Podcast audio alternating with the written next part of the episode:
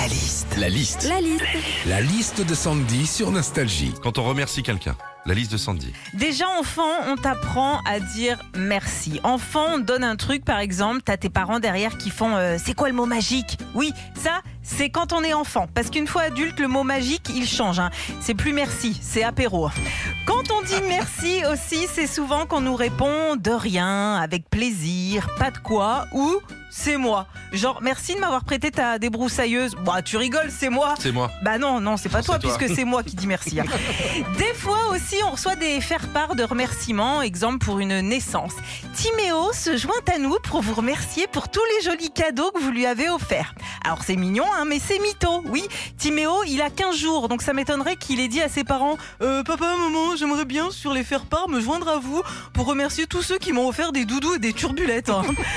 Enfin, il y a des merci qui peuvent te foutre mal à l'aise. hein. Genre, c'est l'anniversaire du petit et là, t'as une cousine qui fait euh, Alors, ça, le camion pas de patrouille, eh ben, c'est un cadeau de Tata Michel et de Tonton Jackie. Alors, on dit merci qui? Merci Jackie et Michel